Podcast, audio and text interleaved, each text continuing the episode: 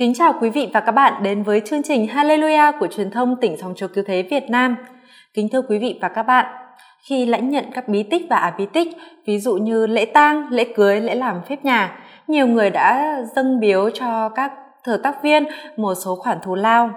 Và một số người thì thấy khó xử, đưa phong bì cũng ngại, không đưa cũng ngại, đưa cũng không biết phải đưa bao nhiêu. Câu hỏi đặt ra là có phải dâng biếu một khoản thù lao khi lãnh nhận các bí tích và bí tích hay không? Có giá biểu cụ thể cho việc này hay không? Để trả lời cho những thắc mắc trên, chúng tôi kính mời quý vị và các bạn cùng trao đổi với Linh Mục Du Xe Nguyễn Ngọc Bích, Dòng Trứ Tư Thế, một chuyên viên về giáo luật.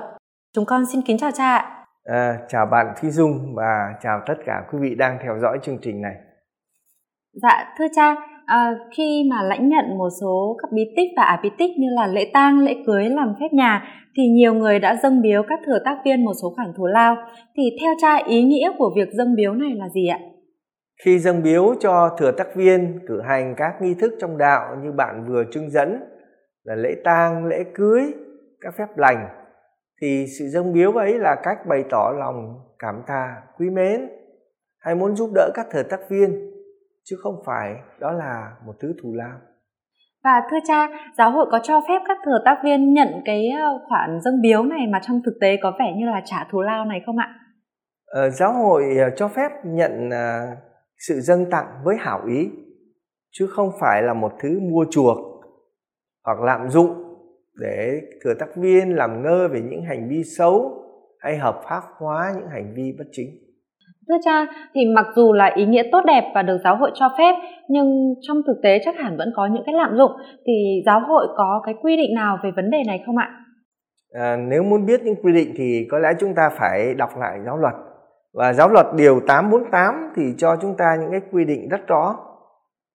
Ngoài những của dâng cúng do nhà chức trách có thẩm quyền ấn định, thừa tác viên không được xin gì để ban các bí tích và luôn luôn phải liệu sao đừng để những người nghèo không được hưởng nhờ ơn các bí tích vì sự túng thiếu của mình.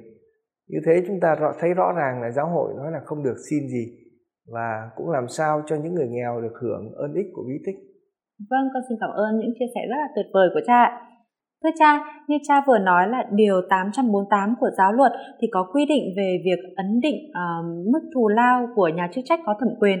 Thì thẩm quyền này là của ai ạ? Thẩm quyền ấn định mức thù lao thường là đứng bản quyền giáo phận, tức là đức giám mục của giáo phận hay là một người chịu trách nhiệm trong giáo phận. Nhưng thực tế thì chúng ta cũng thấy là bởi vì hoàn cảnh của mỗi một vùng, một miền nó khác nhau, cho nên cái mức ấn định đó cũng có thể khác nhau. Tuy nhiên, việc ấn định về bổng lễ lại còn có một cái thẩm quyền cao hơn, đó là của Tòa Thánh, có thể cho phép để gộp bao nhiêu lễ hay gộp như thế nào hay cách thế nào thì lại cũng còn phải tùy thuộc cái quyết định của cái thẩm quyền cao hơn là Tòa Thánh. Vâng, con cảm ơn cha. Và thưa cha, tại Việt Nam mình thì các giám mục có cái quy định cụ thể nào về việc dâng hoặc lãnh nhận các của thù lao khi lãnh nhận bí tích này không ạ? Ở một số nước thì các giám mục giáo phận ấn định một số chi phí, và đấy không phải là một thứ thù lao đâu. Việc đóng chi phí nhằm sử dụng cho các dịch vụ phải chi trả, thí dụ như là dọn dẹp, mua hoa nến, rồi nhân viên phục vụ hay chi phí đi lại. Còn ở Việt Nam thì các giám mục ấn định theo chỉ thị của Tòa Thánh về bổng lễ là từ 200.000 đến 250.000 tùy theo giáo phận. Đây không phải là giá biểu của thánh lễ. Người xin có thể dâng bao nhiêu cũng được. Và linh mục cũng có thể nhận những bổng lễ thấp hơn những bổng lễ mà giáo phận quy định. Cái quy định này chỉ nhằm giúp cho linh mục có thể quy ra số lễ khi mà người xin đưa một số tiền, không nói rõ xin bao nhiêu lễ, thì dựa theo giá biểu này các linh mục có thể quy ra số lễ để có thể cử hành. Còn các bí tích khác thì tôi thấy không có quy định nào.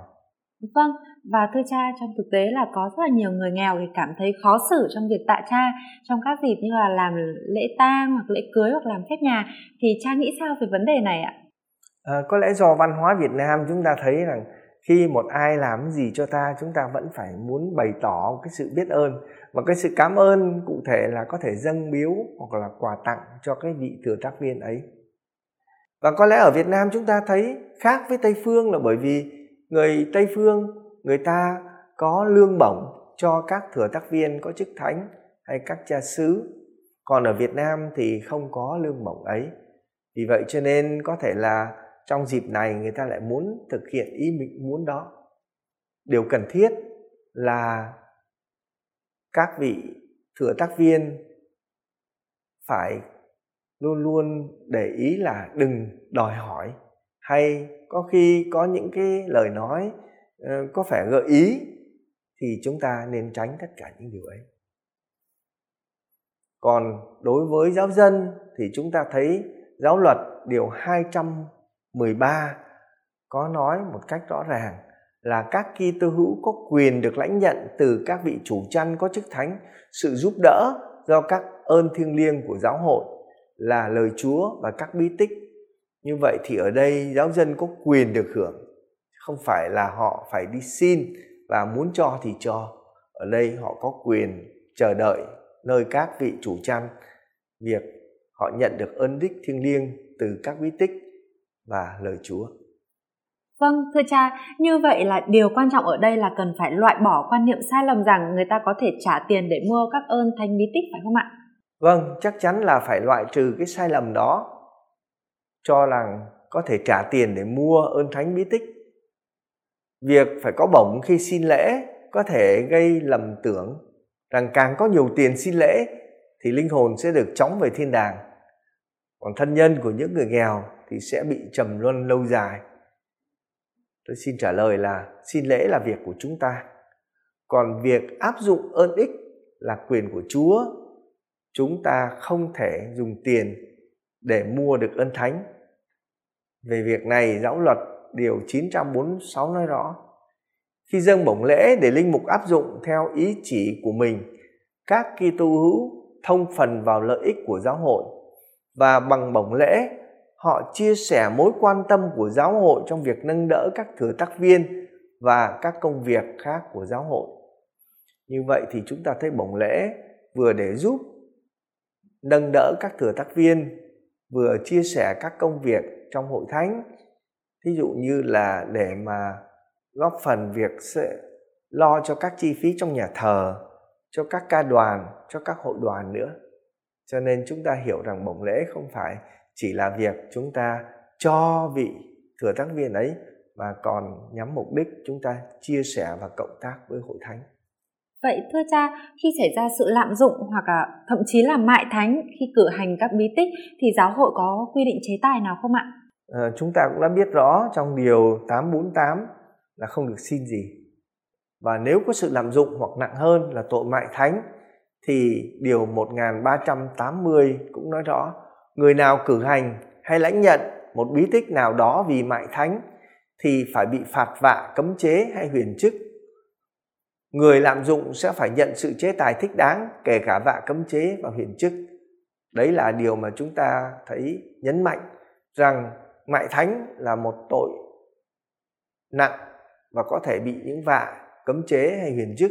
Huyền chức tức là treo chén đấy, chúng ta vẫn nói là không được cử hành mục vụ. Cấm chế thì nó gần giống như vạ tuyệt thông. Dạ vâng, con xin cảm ơn cha. Hôm nay cha đã giải đáp giúp chúng con những cái vấn đề rất là tế nhị liên quan đến việc đưa phong bì khi lãnh nhận các bí tích. Và con xin cha một lời nhắn nhủ chung nhất dành cho tín hữu chúng con trong vấn đề này được không ạ? Điều tôi muốn nói là các thừa tác viên có chức thánh cử hành bí tích hay á bí tích là để phục vụ dân Chúa. Nên chúng ta không nên hiểu đây là một thứ dịch vụ cần phải có thù lao. Như vậy không thể dùng tiền để mua các bí tích hay ơn ích thiêng liêng. Những ấn định về chi phí là để điều hành công việc một cách hợp lý, tạo cơ hội cho các tín hữu được cộng tác với công việc của giáo hội, chứ không phải đây là việc mà giáo hội nhằm sinh lợi cho tài sản của giáo hội hay cho các thừa tác viên. Vâng, chúng con rất là cảm ơn cha đã chia sẻ với chúng con trong buổi hôm nay ạ. Cảm ơn chị Thúy Dung và xin cảm ơn tất cả quý vị. Kính thưa quý vị và các bạn, chúng tôi hy vọng chương trình ngày hôm nay đã giúp trả lời những câu hỏi rất thực tế của chúng ta liên quan đến việc lãnh nhận các bí tích. Chúng tôi kính mời quý vị và các bạn cùng tiếp tục tìm hiểu về các nội dung khác trong chương trình kế tiếp. Xin kính chào quý vị và các bạn trong Chúa Cứu Thế.